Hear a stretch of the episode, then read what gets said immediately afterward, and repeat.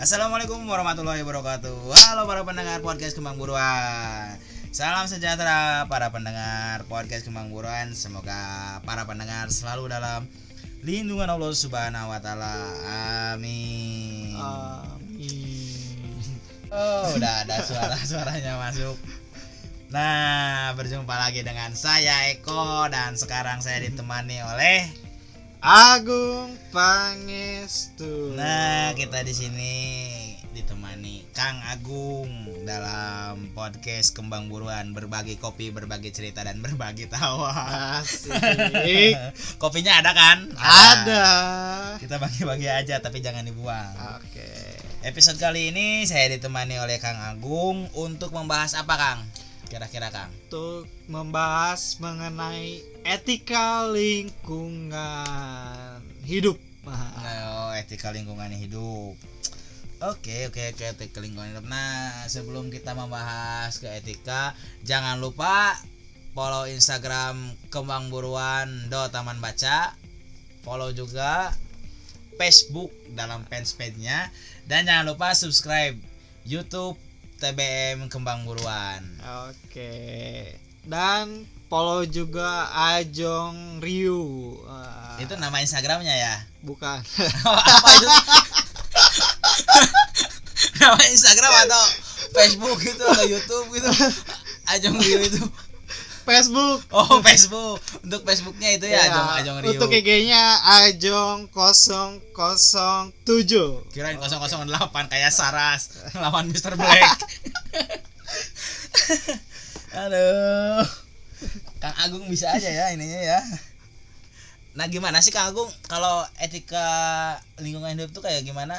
Atau mungkin dari definisi lingkungan itu seperti apa gitu? Nah, kalau definisi lingkungan hidupnya itu sendiri secara sederhananya secara sederhananya itu adalah segala sesuatu yang ada di sekitar manusia dan berhubungan timbal baik timbal balik gitu. Seperti eh, misalnya ada tumbuhan terus ada manusia itu kan ada timbal baliknya gitu. Terus a- hewan juga kita konsumsi tapi kita juga memelihara mereka kayak gitu. Oh, jadi kayak ayam gitu kan kita pelihara Hmm. terus kita potong gitu kan ya. Kayak pohon juga kita siram, kasih pupuk Nah. nanti ditebang kayaknya. Tapi harus harus dilestarikan kembali gitu oh jadi setelah kita tebang kita juga harus sudah menanam mungkin ya. iya gitu Hmm, iya, supaya iya. berkelanjutan gitu Jadi tidak mati satu, mati semua. iya kayak gitu Akhirain gitu, mati satu udah aja. Nanti Jangan. banjir kan gitu kan ya. nantinya kayak Kalimantan kebakaran semua tuh Oh,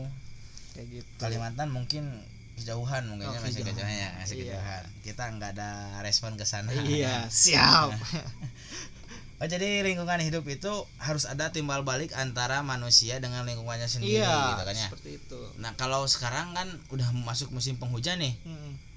timbal balik manusia itu sendiri kadang selama musim kemarau kemarin buang sampah sembarangan. Kemarin juga saya lihat di jalan-jalan.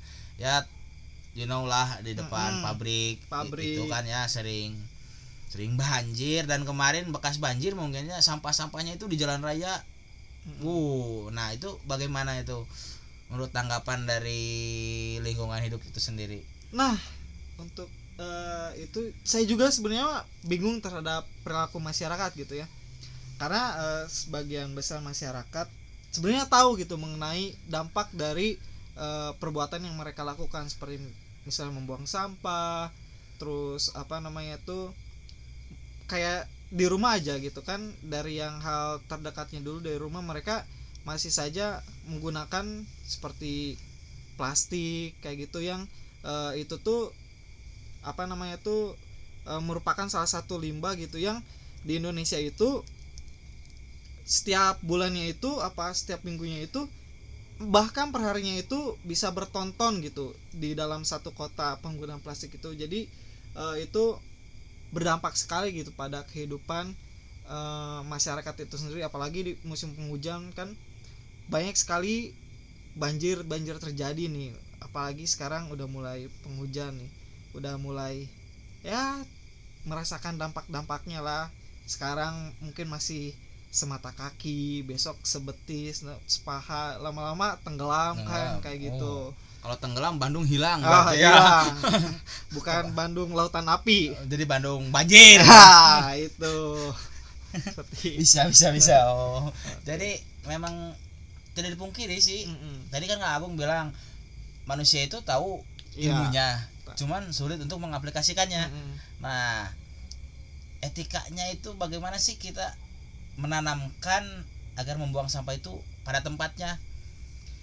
Nah, mungkin yang harus kita edukasi dulu terhadap masyarakat itu yang pertama kali itu mengenai apa sih itu etika lingkungan hidup itu gitu. Karena secara eh, apa namanya itu secara teori gitu kan ada eh, tiga teori gitu ya mengenai etika lingkungan hidup ini. Secara teorinya aja itu tuh? Apa aja? ada tuh. antroposentrisme yaitu manusia seba- tuh bentar bentar bentar bentar Oke. kan? Antro antro apa? antroposentrisme Ar- antropocentrisme. prisme Oh iya iya. iya. oke nah itu tuh eh, dalam teori itu itu beranggapan bahwa manusia itu sebagai pusat sistem alam semesta gitu hanya manusia yang mempunyai hak kepentingan dan nilai atas alam. Jadi seluruhnya itu untuk manusia. Mau menebang pohon kan itu eh, hak manusia gitu. Dalam teori ini dikatakan seperti itu. Jadi manusia serasa memiliki semua alam semesta ini untuk dirinya sendiri gitu. Jadi Hmm. seperti itu. Jadi lalu manusia juga bisa dibilang makhluk serakah mungkin. iya karena menurut eh, apa namanya teori menurut bukan teori ya menurut Richard Dawkins juga dalam bukunya The Selfish Gene itu bahwa manusia itu adalah sejak dari lahir, dari lahir itu adalah makhluk yang egois gitu Hmm. jadi eh, tidak dipungkiri juga e- keegoisan itu yang eh, apa namanya membimbing manusia itu untuk menjadi serakah kayak gitu Oh, jadi memang ada ada gen gitu ada gens ya, emang Gens turunan serakah. dari Iya. nenek moyangnya gitu ya. Ah, ah. Karena Adam Hawa juga diturunkan Iya. ke bumi itu gara-gara memakan buah koldi kan Iya, ya. kayak gitu. Nah, Jadi kayak gitu. sudah ada sejarahnya gitu. Hmm, memang sudah tertulis seperti Tertulis itu mungkin seperti ya. itu, iya. Iya. Nah, dua yang kedua apa tuh, Kang? Nah, yang kedua itu ada biosentrisme. Nah, Biosentrisme. Nah. Apa tuh, Kang? Biosentrisme. biosentrisme ini adalah setiap bentuk kehidupan dan makhluk hidup itu mempunyai nilai dan berharga bagi dirinya sendiri. Nah, jadi dirinya sendiri itu pantas dan perlu mendapatkan penghargaan dan kepedulian atas nilai dan harga dirinya itu terlepas apakah dia bernilai atau tidak bagi kehidupan manusia gitu. Jadi kayak seperti misalnya eh, tumbuhan, misalnya tumbuhan itu mempunyai bagi dirinya itu adalah bernilai gitu Hmm. bernilai walaupun meskipun bagi manusia ah itu cuma hanya sekedar tumbuhan tapi dia itu bernilai kayak gitu Ya kan tumbuhan juga banyak ya, Ya, ragamnya. ragam Ada tumbuhan buah. Buah. Tapi kalau manusia ketika lihat tumbuhan buah itu wah, Wah. kadang mah buah orang diambil Iya. gitu kan. Biasanya kayak gitu kan. Ah, sembunyi-sembunyi weh, weh, buah-buah matang-matang ya Itu mah kebiasaan Kang Abang.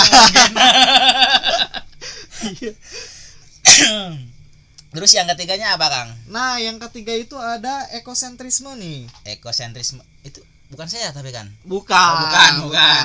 Bukan. ini ekosentrisme di sini yaitu mengembangkan wilayah pandangan etika pada seluruh komunitas ekologis baik yang hidup maupun yang tidak hidup. Nah, secara ekologis ini yaitu sistem alam semesta dibentuk dan disusun oleh sistem yang hidup dan benda-benda abiotik yang saling berinteraksi satu sama lain, saling membutuhkan, saling melengkapi, saling mengisi. Seluruh entitas ekologi mempunyai kewajiban dan dan tanggung jawab moral yang sama.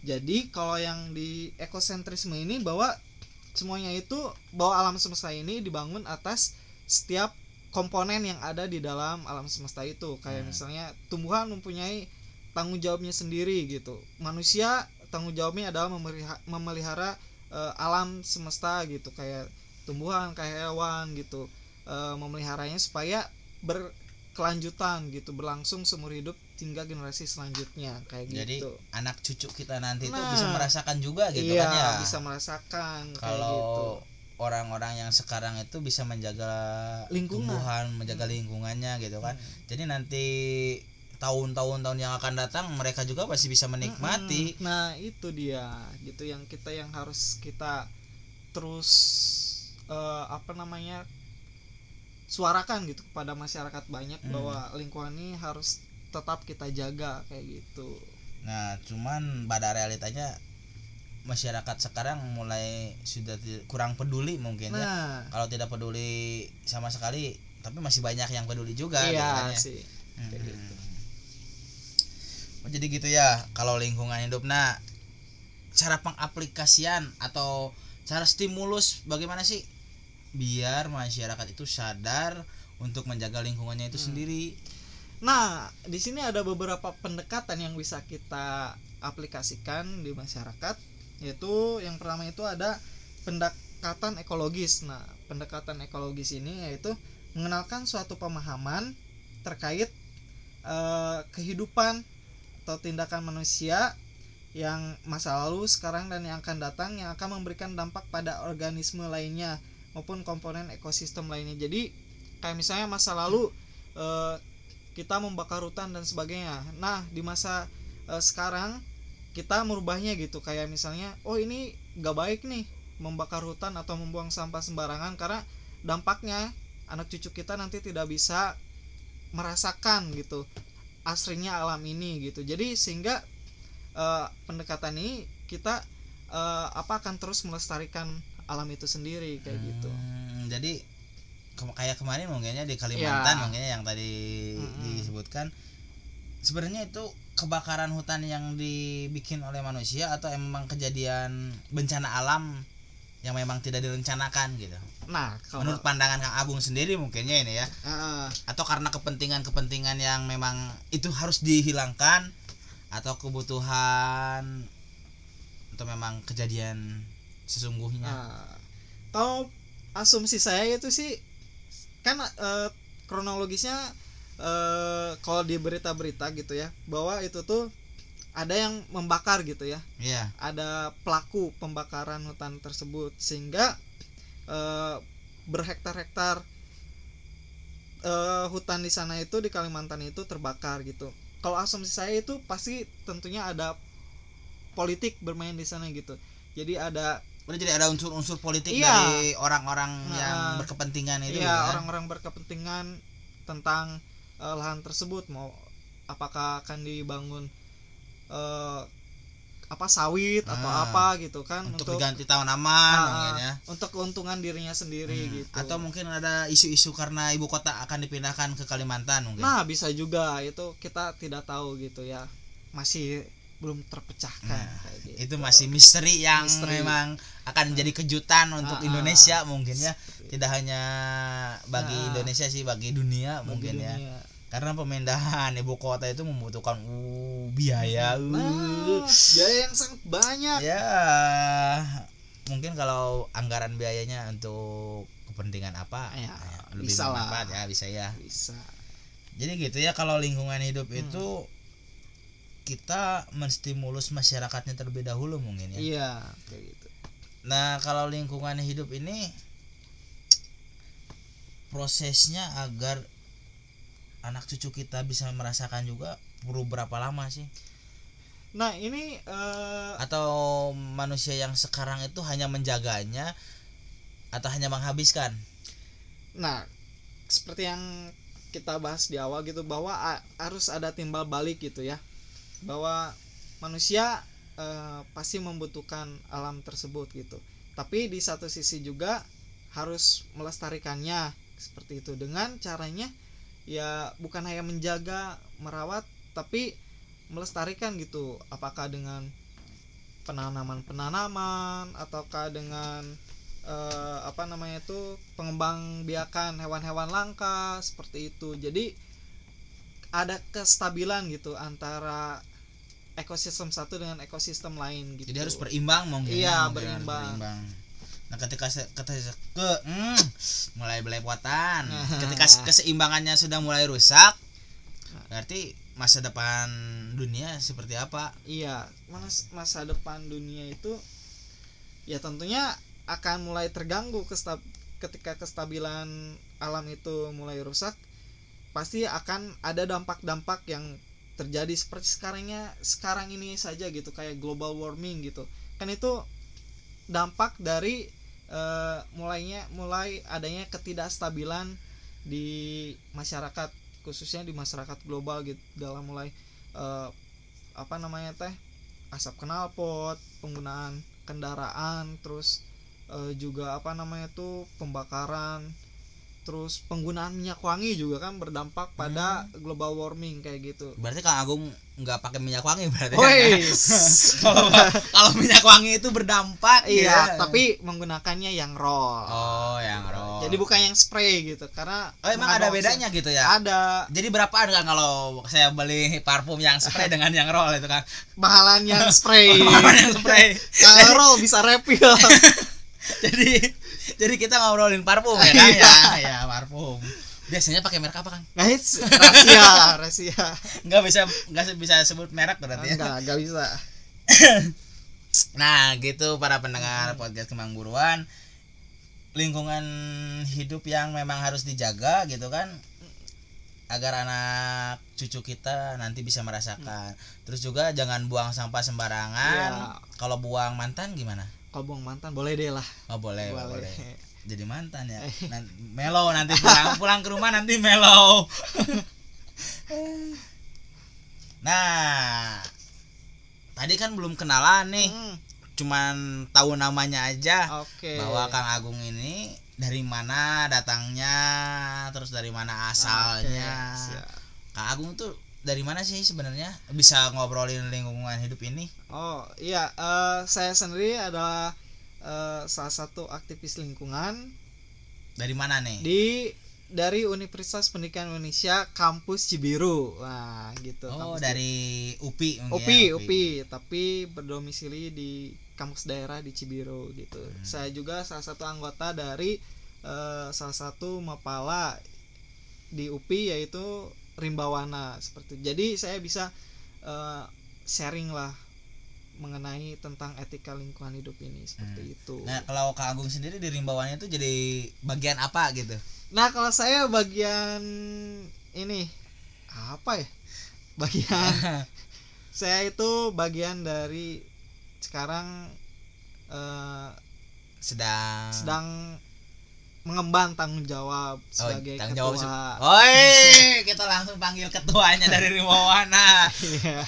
Selamat untuk Kang Agung ya. Siap. Sudah berapa lama jadi ketua Kang Agung? Nah, kira-kira satu tahun kurang lah. jadi satu ketua. tahun.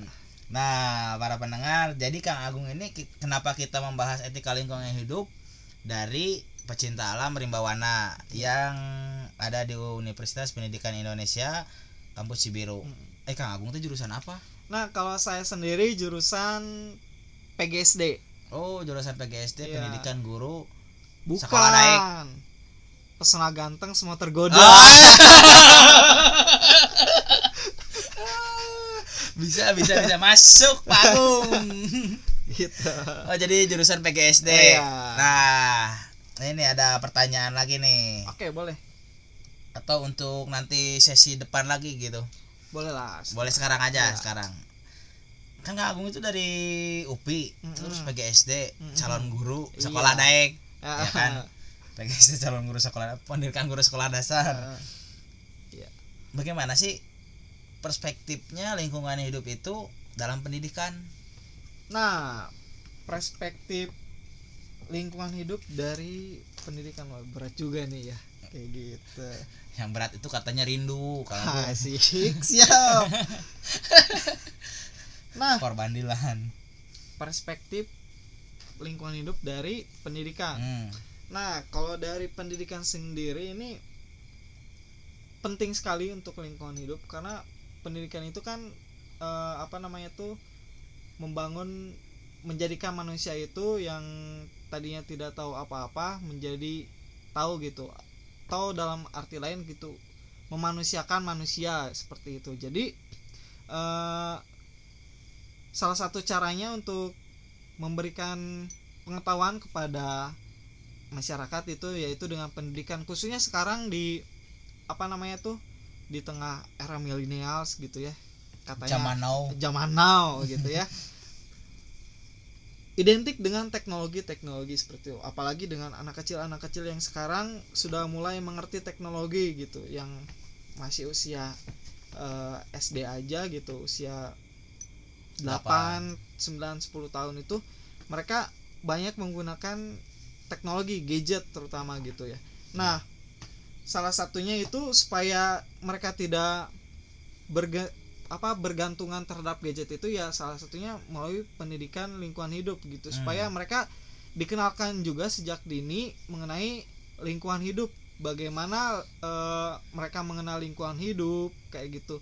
Terus etika etikanya supaya mereka bisa eh, apa belajar gitu. Karena pada pendidikan sekarang khususnya di SD itu kurikulum 13 itu bahwa di sana ada penanaman karakter gitu. Bukan hanya secara pengetahuan ataupun keterampilan tapi juga sikap eh, spiritual mereka sikap eh, secara norma itu juga diajarkan. Jadi supaya eh, ketika pondasinya kuat ini supaya diharapkan nantinya itu bisa menjadi manusia yang bisa menghargai lingkungan seperti itu. Hmm, jadi dalam pendidikan itu memberikan stimulus Iya. dan pemahaman ke- ketika sudah paham bagaimana cara mengaplikasikan Ya, mungkin ya betul, seperti itu ya. itu. Nah, ada metode-metode atau teknik-teknik yang apa gitu dalam pembelajarannya Hmm. untuk lingkungan hidup itu sendiri Kang Agung di sekolah dasar? Nah, untuk sekolah dasar gitu kan kita lihat dulu kan kalau di sekolah dasar itu ada kelas tinggi dan kelas rendah gitu. Kelas rendah itu dari kelas 1 sampai kelas 3, kalau kelas tinggi dari kelas 4 sampai kelas 6. Nah, kita lihat dulu apakah kelas tinggi apa kelas rendah. Kalau kelas tinggi itu sudah mulai bisa eh apa nih menggunakan abstraksi gitu. Jadi bisa walaupun secara konkret pembelajarannya tapi kita juga apa namanya bisa memasukkan eh, secara abstrak gitu konsep kom- konsep-konsep abstrak gitu mungkin salah satu implementasinya itu kita eh, pengamatan Iya. di luar kelas kita membawa anak bisa file trip bentuknya ataupun karya wisata terhadap lingkungan. Nah di sana siswa-siswa atau anak-anak itu bisa melihat bagaimana secara langsung lingkungan itu gitu. Apakah bagus gitu lingkungan itu apakah sudah tidak bagus lagi lingkungan tersebut. Sehingga anak di sana bisa eh, mengamati sendiri. Nah jadi dari mengamati itu anak bisa eh, belajar menganalisis Hmm. menganalisis bagaimana eh, lingkungan tersebut gitu kayak gitu Oh, atau jadi atau juga bisa bermain peran gitu karena anak-anak suka uh, bermain peran kayak gitu role Jadi- play mungkin. ah, ya, role role, play. role playing lah kalau istilah kerennya kayak gitu Role playing. Oh, jadi memang sudah ada metode atau model Iya. pembelajaran serta teknik-tekniknya Iya, yang ya. memang akan diterapkan Hmm. atau sudah diterapkan mungkin ya sudah gitu atau sedang Udah. berjalan Sedang ya, berjalan. untuk pemahaman pemahaman Hmm. lingkungan hidup Hmm. oh jadi memang ada terbagi dalam lingkungan hidup itu cara pemahaman terus pengaplikasian Hmm. gitu ya nah kalau Kang Agung sendiri dan kawan-kawan dari pecinta alam sering melakukan lingkungan hidup atau bagaimana gitu nah kalau dari eh, apa namanya tuh rimbawana sendiri itu dalam lingkungan hidup khususnya kan di rimbawana ada divisi namanya pendidikan lingkungan hidup yang oh memang ada divisi Ah, iya. khususnya gitu ya ada divisi khususnya itu mengkhususkan bagaimana eh, mereka mentransferkan eh, atau sharing tentang lingkungan hidup itu eh, kepada anak-anak khususnya. Nah, mereka kegiatannya itu mengajar ke sekolah-sekolah Hmm? Salah satunya lalu ada eh, pengabdian juga Iya. pengabdian itu eh, di apa di kembang buruan gitu jadi bukan hanya di apa secara formal tapi juga secara informal gitu Hmm. karena eh, apa pendidikan itu eh, ada pendidikan secara formal di sekolah ada pendidikan di masyarakat dan pendidikan di keluarga gitu Oh. menurut Ki Hajar Dewantara gitu. Iya, Jadi iya, kita mengaplikasikannya ke sana gitu. Hmm.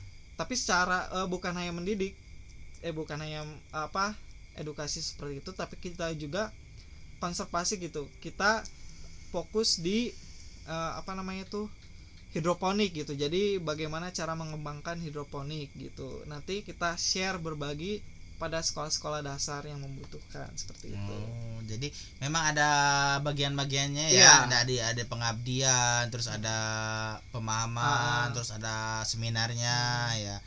Oh, jadi memang beragam sekali ya. Memang Beragam. tujuannya sengaja dibuat divisi itu untuk pengembangan lingkungan hidupnya sendiri ya dalam Iya. pendidikan ini. Karena memang dalam apa? kurikulumnya sudah ada ya dalam Hmm. Ada. pendidikan lingkungan hidup. Hmm, begitu begitu begitu. Sebenarnya masih banyak nih pertanyaan Kak Agung. iya bu Nah, mungkin kita akan simpan dulu di, Iya, di- sesi 2 atau di Siap, part 2. siap. Mungkin tidak hari ini. Nah, itu Kang Agung dari Universitas Pendidikan Indonesia Kampus Cibiru dari organisasi pecinta alam Rimbawana atau disebut apa? mapala Oh, Mapala, mahasiswa pecinta alam. apa apa larang Oh, baper, baper, mulai baper, mulai malam mulai baper. Ngopi dulu coba Kang, ngopi dulu Kang, ngopi dulu, ngopi dulu, ngopi dulu. seruput iya Karena kita kan di sini berbagi cerita, berbagi tawa, berbagi kopi. gitu Kang Agung, terima kasih atas waktunya. Oke, thank you banget untuk kebersamaannya kali ini. Acara berbagi kopi, berbagi cerita, berbagi ketawa dan cukup sampai di sini menemani Anda. Terima kasih Kang Agung Pangestu. Semoga kita bisa berjumpa lagi di podcast Kawan Kembang Buruan. Saya Eko. saya Agung Kita pamit undur diri dari ruang dengar. Akhir kata, wassalamualaikum warahmatullahi wabarakatuh.